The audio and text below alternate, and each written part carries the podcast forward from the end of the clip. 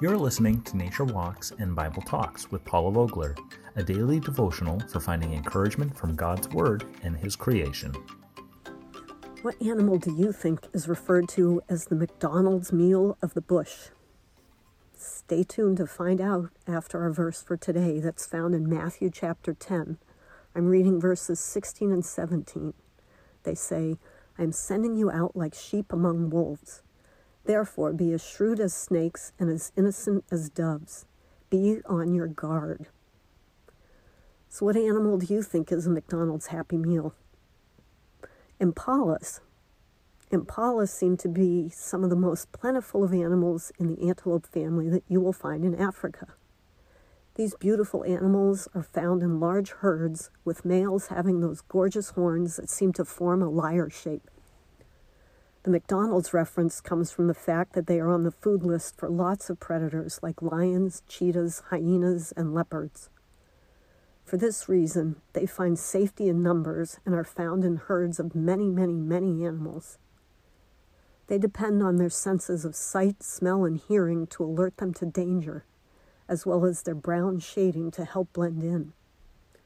If an impala senses danger is near, it makes a noise that sets the rest of the herd running. When scared, an impala can leap nearly 30 feet in distance and up to 9 feet high. That means whatever obstacles are in their way as they run are easily avoided. Half of newborn impalas are killed by predators within the first few weeks of life. Most newborns are born around midday when predators are sleeping. In fact, it's reported that female impalas can delay giving birth for up to a month until more favorable weather conditions occur if need be. Now, some researchers say they believe it's more a case of them not being able to find the young rather than the female controlling gestation.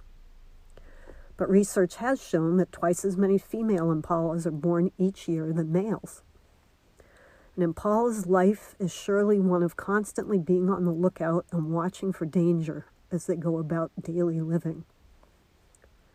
I find it interesting that Jesus told us, in essence, to be like an impala and be on guard.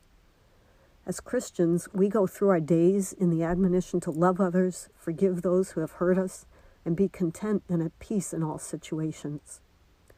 While I absolutely agree with all of those biblical teachings, I also agree with the warning Jesus gave to his disciples being his follower means we are prey for Satan and his followers.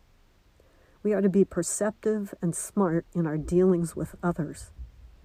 As we forgive and love and are content, we must be careful for ourselves.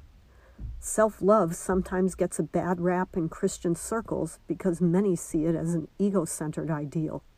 The thinking is we are supposed to be other centered if we are true Christians.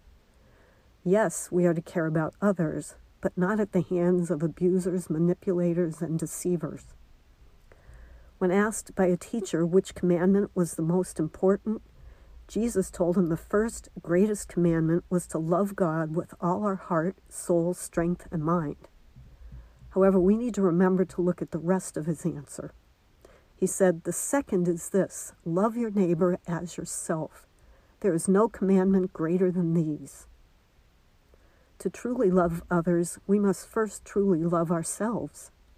That true love includes respecting ourselves enough to set boundaries for unhealthy people and relationships that come into our lives.